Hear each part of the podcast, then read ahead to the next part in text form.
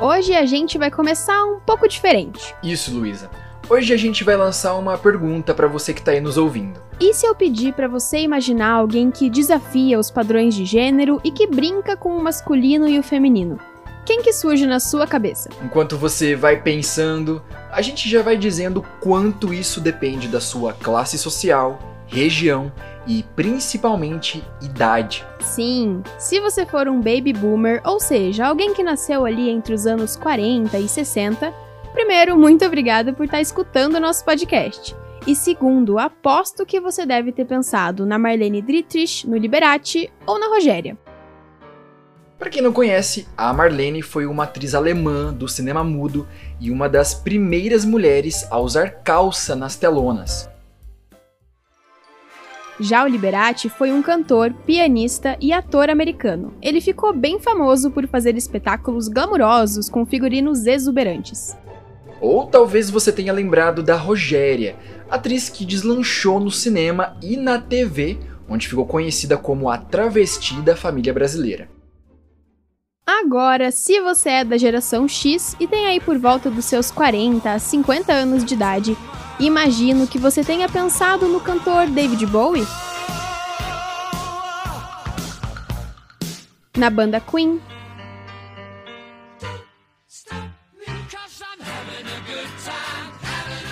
Ou no Village People.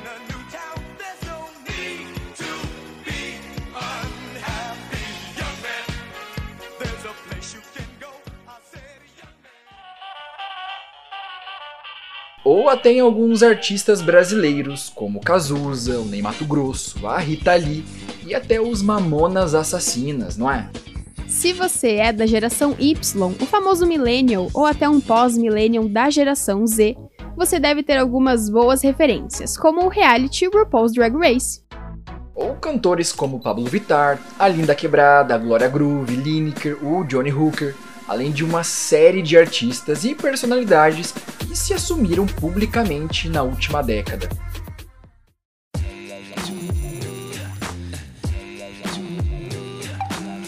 Não tem jeito, Vitor. As nossas referências mudam conforme o tempo. Mas perceba duas coisas. Primeiro, como a quantidade de personalidades abertamente LGBTQIA+, aumentou consideravelmente durante todos esses anos. E segundo, como a cultura brasileira incorporou isso.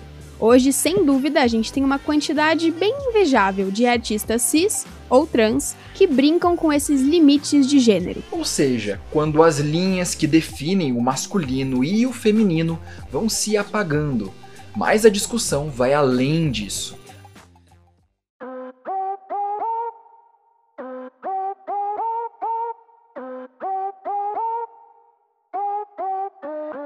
A arte drag é um bom exemplo, já que ela vai muito além dessa simples definição de homens vestidos de mulheres ou vice-versa. Nascida nos anos 30 nos Estados Unidos, mas com uma origem que pode vir lá da Grécia Antiga, drag é uma das mais completas formas de arte, envolvendo maquiagem, música, atuação, dança, comédia e política drag junta tudo, exalta tudo na, na mais alta potência, porque tu tá interpretando a todo momento, tu tá em performance a todo momento.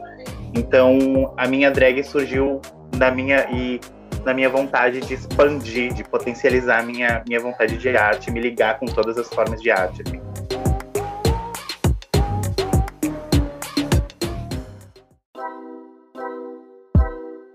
Esse, quem você está ouvindo, é o Matheus Amaral, mais conhecido nos palcos porto-alegrenses como a drag queen Ayo. Matheus tem 30 anos e é fotógrafo há quase 10. Para ele, a arte drag foi mesmo um chamado.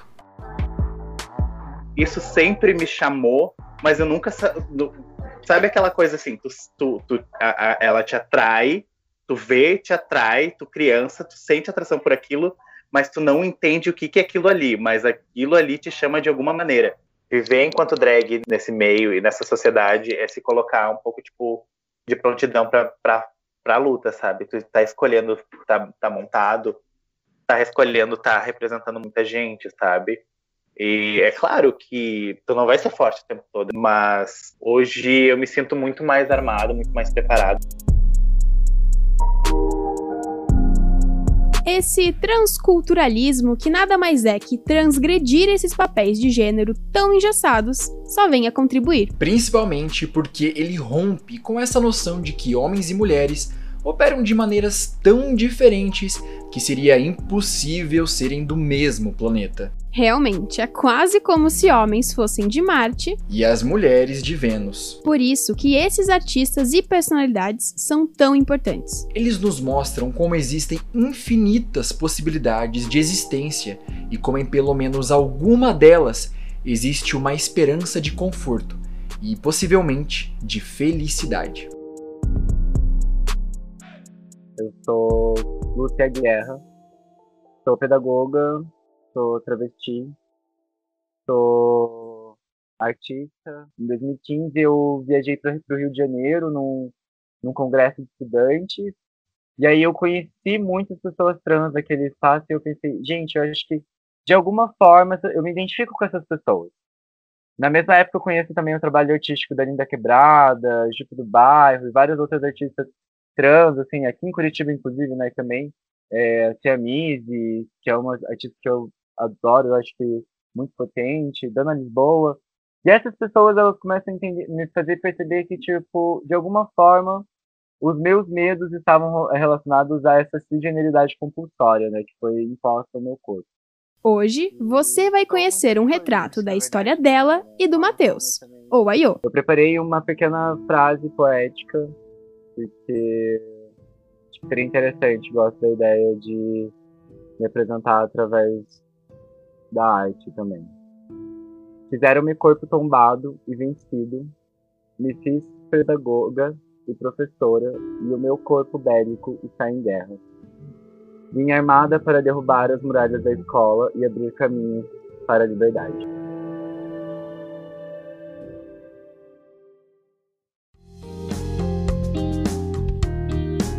Eu sou Luísa Mainardes. Eu sou Vitor Hugo Batista. E esse é o Prazer em Ser. Um aviso: por enquanto a gente só falou de coisa boa. Mas, se você for sensível a conteúdos relacionados à LGBTfobia, violência e tentativas de suicídio, em determinados momentos esse episódio terá relatos sobre essas questões. Priorize você e preze pela sua saúde mental.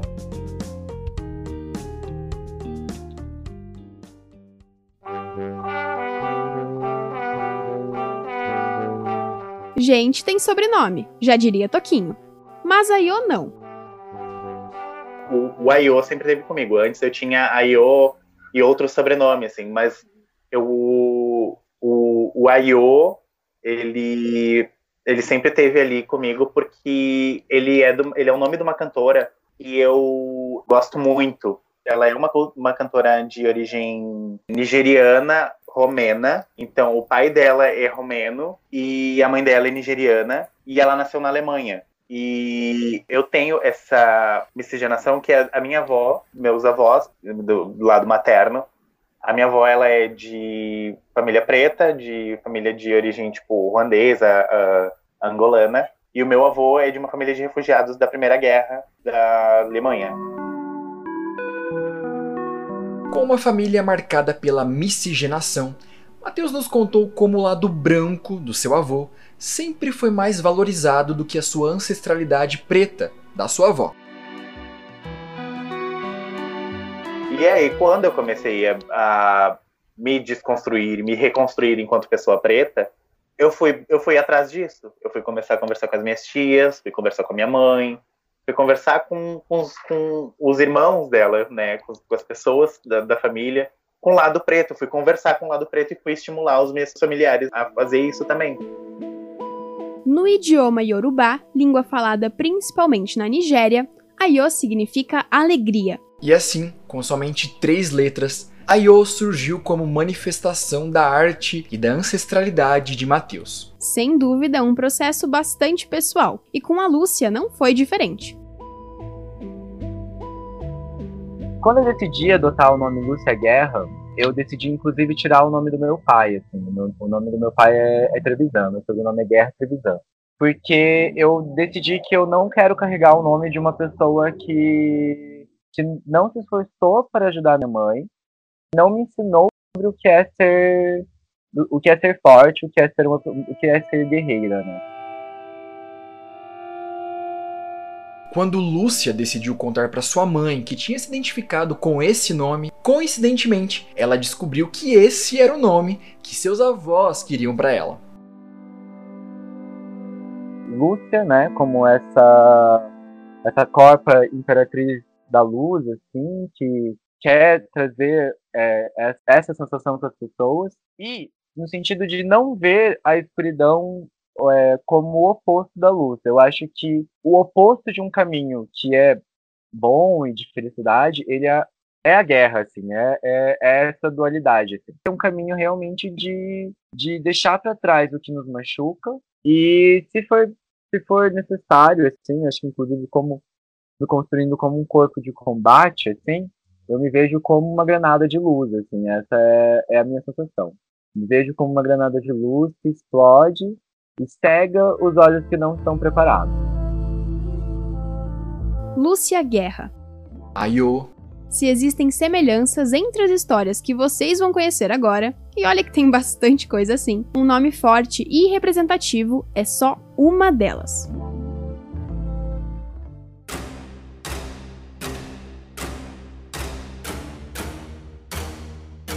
Se, por um lado, figuras LGBTs como Paulo Gustavo invadem o universo heteronormativo e músicas da Pablo Vittar caem na boca da dona de casa e das crianças, por outro lado, somos o país que mais mata LGBTs no mundo. É praticamente uma morte a cada 23 horas. Os dados são de um relatório divulgado pelo Grupo Gay da Bahia, eles se baseiam em notícias publicadas em veículos de imprensa e registros policiais. E o que isso significa? Que os números reais podem ser bem maiores do que os registrados oficialmente. Eu passei por múltiplas dificuldades assim, no meu processo. Conversando sobre a minha sexualidade, na época cheguei a passar por algumas violências, tanto emocionais quanto psicológicas, alguns tipos de de chantagens emocionais mesmo, até chantagens um pouco físicas, assim, né? Eu vivo, eu vivo as duas coisas ao mesmo tempo, assim, né? Eu lido com a questão da minha orientação sexual e de, de ser uma bicha feminada que faz drag, só, e, mas o que vem primeiro é a minha figura enquanto pessoa preta, sabe? Então, a, o meu racismo ele vem primeiro, seguido da LGBTfobia que vem logo em seguida. E são dois morros muito grandes, assim.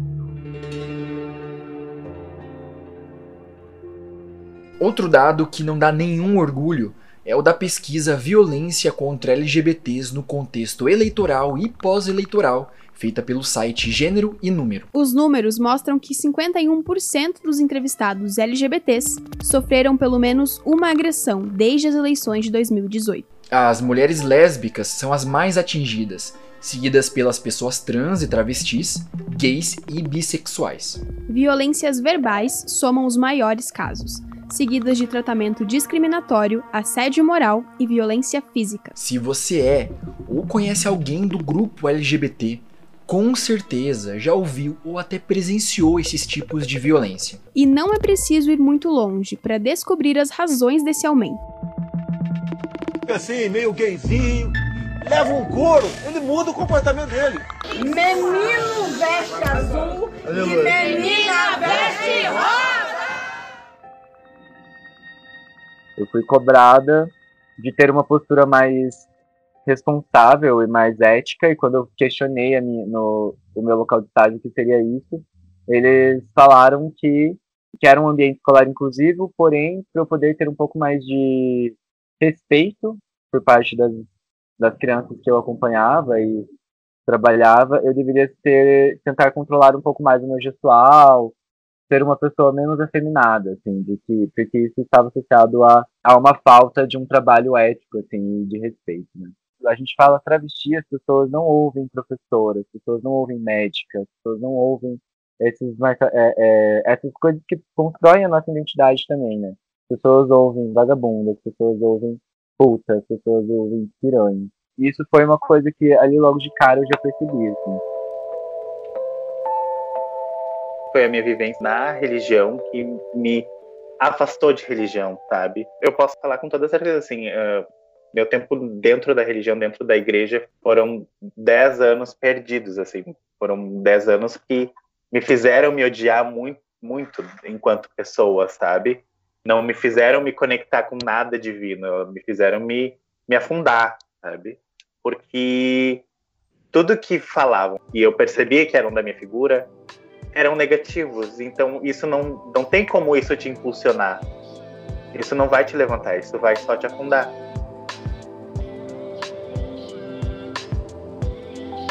O Matheus tocou aqui num assunto que, de alguma forma, faz parte da história de muitos LGBTs, mas não de um jeito muito agradável. A religião.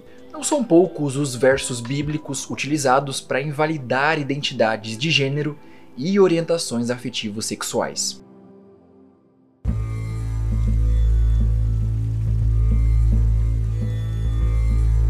Diz a Bíblia em Deuteronômio capítulo 22, versículo 5: Não haverá traje de homem na mulher, e nem vestirá o homem roupa de mulher, porque quem faz isso é abominação ao Senhor teu Deus. Em Levíticos capítulo 20, versículo 13, tem esse aqui: O homem que se deita com outro homem, como quem se deita com uma mulher, ambos praticaram um ato repugnante.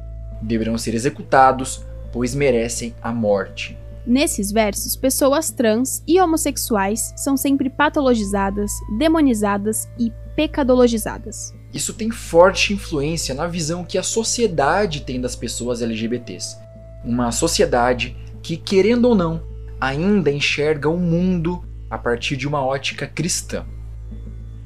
Deus criou o homem e a mulher, a qualquer outra opção sexual é uma escolha do livre-arbítrio do ser humano. E a Bíblia chama qualquer escolha contrária ao que Deus determinou como ideal, chama de pecado. A Bíblia, que concebe LGBTs como abominação, é a mesma que traz no versículo 34 do capítulo 10 de Atos dos Apóstolos essa frase aqui: Deus não faz acepção de pessoas. Ou em Gálatas, capítulo 3, versículo 28. Não há judeu, nem grego, escravo ou livre, homem ou mulher, pois todos são um em Cristo. E aí eu te pergunto, se for para levar os princípios bíblicos ao pé da letra, não seria muito mais acolhedor considerar esses últimos versículos que prezam pela diversidade? Pois é, vender a filha mais nova como escrava, matar alguém por trabalhar aos sábados, apedrejar quem planta vegetais diferentes lado a lado, queimar a mãe por vestir roupas feitas em tecidos diferentes. Tudo isso também está lá na Bíblia, mas não acontece hoje em dia. Esses princípios violentos e violentadores que persistem nos discursos religiosos são, no mínimo, nocivos.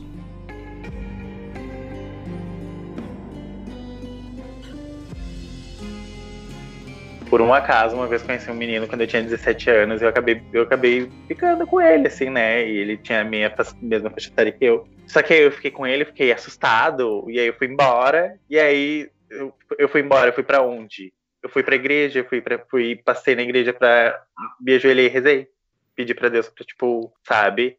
E foi na mesma fase, assim, que eu passei por uh, pensamentos suicidas, tentei, sabe? E, e tudo, tudo, tudo por conta da minha vivência dentro da, da igreja. Tu percebe em, em várias pessoas, sabe? Tipo, por que se eu tô aqui, eu peço tanto, eu sou tão religioso, por que, que eu sou assim, sabe? E se eu sou assim e não vou mudar, por que, que eu tenho que ficar aqui, sabe? Então me leva, sabe? Tipo, de pedir, sabe? Eu, eu pedia, eu pedia para Deus para me levar, assim, sabe? Eu cheguei a pedir várias vezes, assim.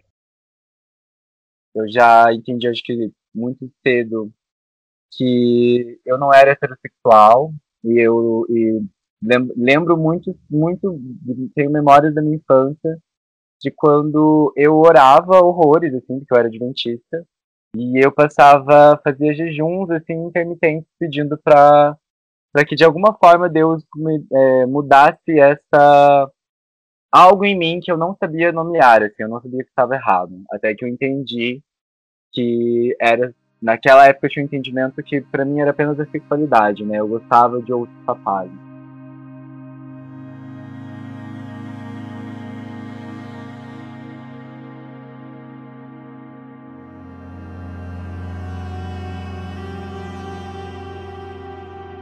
Primeiro a gente tem que entender que a religião é exatamente para isso, né? As religiões, elas não surgem para a religiosidade, elas surgem para é, controle social. Coisa, poucas, poucas pessoas sabem disso, né? A religião, elas surgem para controle social. Elas andam de mão dada, né? Quando você vai estudar história, antropologia, não sei o quê, sociologia, tudo, você percebe que a religião sempre andou de mão dada com a economia, político poder. Essa é a Eliana Emetério, especialista em gênero, raça e sexualidade, com foco na violência racista e homofóbica pela Universidade Federal do Rio de Janeiro. É a não possibilidade do questionamento. Eu estou nessa igreja, você é dessa igreja, nós seguimos a mesma coisa, não vai haver problema entre nossas crenças. Não vai haver problema de que você me questione. Porque se eu sou de outra religião, eu posso questionar você. Então não é a busca da harmonia, é a busca da harmonia baseada na não contestação, principalmente por nós as mulheres. As desigualdades e hierarquias entre homens e mulheres certamente têm origens complexas e foi um processo marcado pelos mais diversos fatores. Mas o papel de muitas culturas religiosas teve grande relevância nisso tudo. As passagens bíblicas que trazem as mulheres como seres subalternos, submetidas às vontades dos homens e aos espaços domésticos e de maternidade, são frequentes. Ainda está no subconsciente a nossa baixa autoestima, a subalternidade das mulheres, o lugar das mulheres, o, cre o crescimento das igrejas pentecostais uma desgraça na nossa vida, né? Essas igrejas neopentecostais que valorizam a mulher, que mulheres valorizam? Valorizam a maternidade, valorizam a mulher subalterna. Volte e meia estão aí os, os pastores dizendo que a mulher tem que obedecer ao homem, sim. Você quer coisa mais uh, daquele, de subalternidade da mulher, você entra na igreja com seu pai, e aí do seu pai ele entrega você para o seu marido. Né? Você sai da mão de um homem para outro homem. E se o seu pai morreu, você vai pela mão do irmão. Se não tem irmão, é o tio. Se não tem o tio, é o padrinho. Mas algum homem tem que entregar você para o seu marido. Você não tem condições de entrar na igreja sozinha. O que, que é o pedir a mão? Eu vou pedir a sua mão a seu pai. Você não pode dar sua mão sozinha? Você não pode decidir casar comigo sozinho. Eu tenho que falar com seu pai. Essas relações de poder não acontecem somente entre marido e mulher, mas também entre mães e filhos. Quando você mora com seu filho solteiro, aí você, você liga, né? Você liga o seu automático de mãe e bota a roupa dele na máquina, você se preocupa com a alimentação dele quando ele chega da aula, né? A comida tem que estar pronta porque ele vai chegar cansado. Mas você esquece que você é a mãe que trabalhou oito horas também, que você também está cansada, que você pode ter uma, é, uma divisão de trabalho com esse filho. E o que você escuta é, mas eu trabalho, mas nós também trabalhamos, sabe? E no subemprego que as mulheres continuam ganhando menos que os homens. E a mulher negra ainda ganha menos que todo mundo. Então você tem que dar conta e você não pode deixar de fazer o corte racial de gênero. Você não pode deixar de fazer o corte de classe. Você não pode discutir gênero sem ver raça e classe. Isso que a Eliana tá falando, da jornada dupla, às vezes tripla da mulher, a gente já ouviu diversas vezes mas essas questões se tornaram mais evidentes com o isolamento social imposto pelo coronavírus. Mulheres tendo que se desdobrar em três, quatro, para dar conta do trabalho, dos filhos e da casa. E a pandemia escancarou tudo isso, da mesma forma que a violência contra as mulheres aumentou no nível assustador. Você tem essa questão de gênero ocasiona morte, ocasiona feminicídio, acaba em espancamento e violência doméstica. Porque dependendo do homem, do homem, eu estou falando do homem mesmo, aquele que representa um poder dentro de casa, ele não admite ser questionado. E isso é muito sério. A gente não consegue lidar né, e não consegue colocar essa diferença de trabalho que desgasta diariamente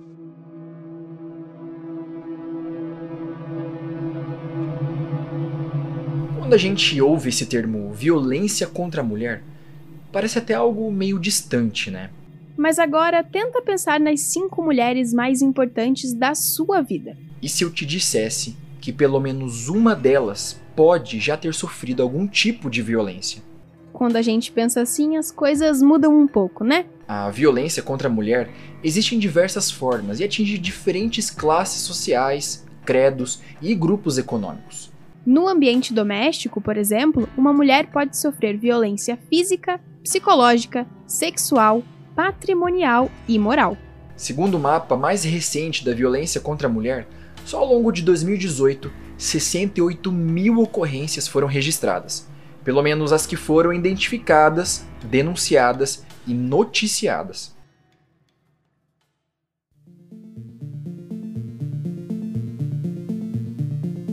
A cada 17 minutos, uma mulher é agredida fisicamente no Brasil. De meia em meia hora, alguém sofre violência psicológica ou moral. A cada três horas, alguém relata um caso de cárcere privado. Num mesmo dia, oito casos de violência sexual são descobertos no país. E toda semana, 33 mulheres são assassinadas por parceiros antigos ou atuais. Mais que uma violência de gênero, essa também é uma violência contra o feminino, seja pela presença dele no caso de homens gays afeminados, drag queens, mulheres trans e travestis, ou pela ausência, no caso de mulheres que não manifestam a feminilidade, não deixando de lado o recorte racial e de classe.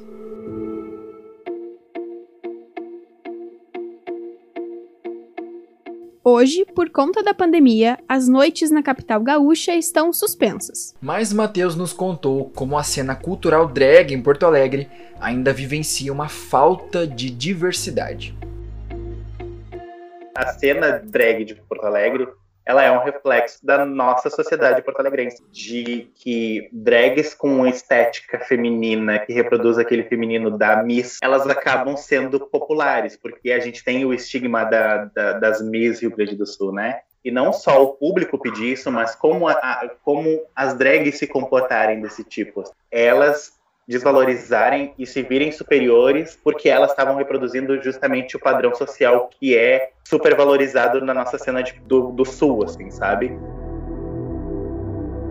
Por outro lado, nos últimos anos, a popularização da arte drag na cultura pop fortaleceu uma onda de drags pretas nos palcos de Porto Alegre.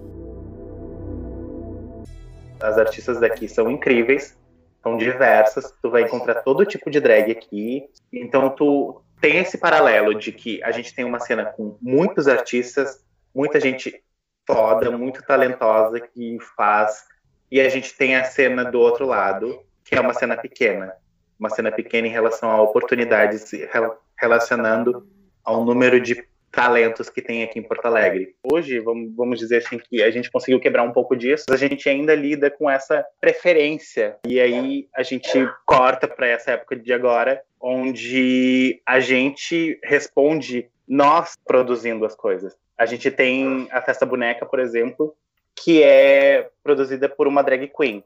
E são duas drag queens. E são duas drag queens gordas, uma dela, uma mulher trans, gorda, preta. Então a onda de resposta que a gente acaba tendo é nós indo a estabelecimentos que dão abertura e nós criando oportunidades para nós e olhando para drags que são como a gente. Da mesma forma que as drags pretas criam as suas próprias oportunidades, Lúcia também está correndo atrás do seu direito. No dia em que nos encontramos com Lúcia, na mesma semana ela tinha tido a sua primeira consulta para iniciar a terapia hormonal. Eu acho que eu nunca estive tão feliz e tão ansiosa de um jeito bom. Porque eu sinto pela primeira vez que assim, eu tô extremamente leve. Mas, como sempre, não é tão simples. Por mais gratificante que possa ser, não é um processo fácil e por vezes pode ser até agridoce. O balde de agonia foi porque ele me passou uma série de exames, me falou sobre as diferentes abordagens que ele tem, né? Eu, eu fui muito curiosa, assim, eu queria muito saber exatamente sobre como essas coisas vão ser, quais são os impactos, o que, que eu tenho que prestar atenção, que hábitos eu preciso deixar de lado, que eu preciso reforçar, mas é, eu não estava preparada para ele me pedir um laudo psiquiátrico. Uma quebra de expectativa mesmo, assim, eu achava que eu ia sair dali com o resultado, com o encaminhamento dos exames, ia fazer os exames, daqui um mês eu ia voltar lá, e nesse um mês ele ia ver isso e falar, tipo, papá, vamos começar esse tratamento. Daí três meses a gente vê como está sendo a resposta,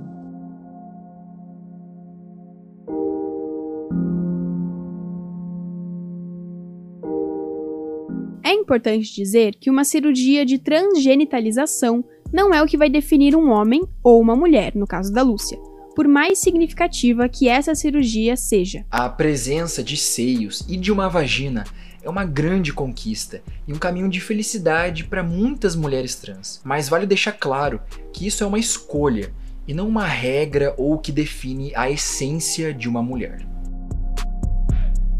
Então, minha expectativa é muito boa, no sentido de que, a partir de agora, eu vou estar construindo um caminho para alcançar uma verdade que é minha, assim, uma verdade que estava ali por mim o tempo todo. Eu tenho, eu tenho a sorte de, não sei se é sorte, né, mas eu tenho a felicidade de ter, de estar me inserindo numa rede de pessoas muito incríveis, assim, que tipo querem me proteger, que querem, que me querem vivas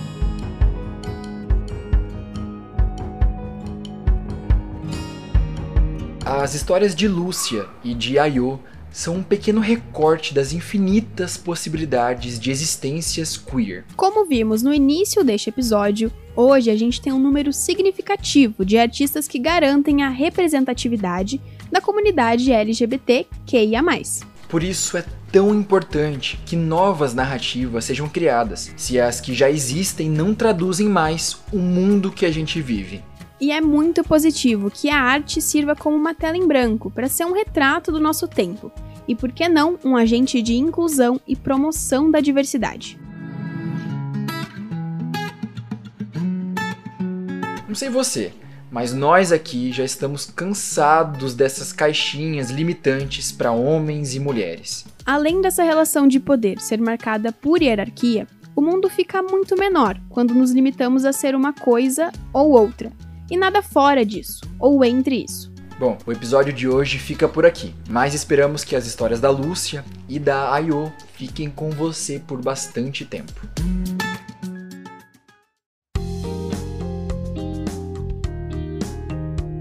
O Prazer em Ser é produzido e apresentado por mim, Vitor Hugo Batista, e pela Luísa Mainardes. A Mônica Ferreira nos apoia na produção. A Gabriele Marina Romão coordena as redes sociais. E o Giovanni Mello cuida da nossa identidade visual. O nosso editor e finalizador é o Gabriel Protete, e a música tema do podcast é do Victor Kalkman. A tradução em Libras no YouTube é feita pela Angria Prestes. Não esqueça de acompanhar a gente lá nas redes sociais, porque assim você fica sabendo quando um novo episódio for ao ar. No Facebook e no Twitter somos Prazer em Ser, e no Instagram somos arroba podcast Prazer em Ser.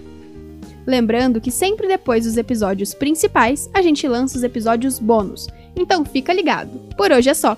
Cuidem-se e até a próxima. No, no próximo, próximo episódio... Jacob foi um bebê que nasceu intersexo, que ficou sem registro, sem certidão de nascimento. E isso causou toda uma mobilização em mim e no pai é, de busca por direitos quando a gente pensa, né, dentro do nosso do sistema jurídico brasileiro, o pensamento sobre um corpo intersexo, ele não é um pensamento completamente visível. Mas para mim foi uma questão muito grande porque é como se eu não soubesse quem eu era. A comunidade médica poderia avançar nesse entendimento está muito aquém do que a gente gostaria. Isso não justifica o não interesse por ouvir essas pessoas intersexo.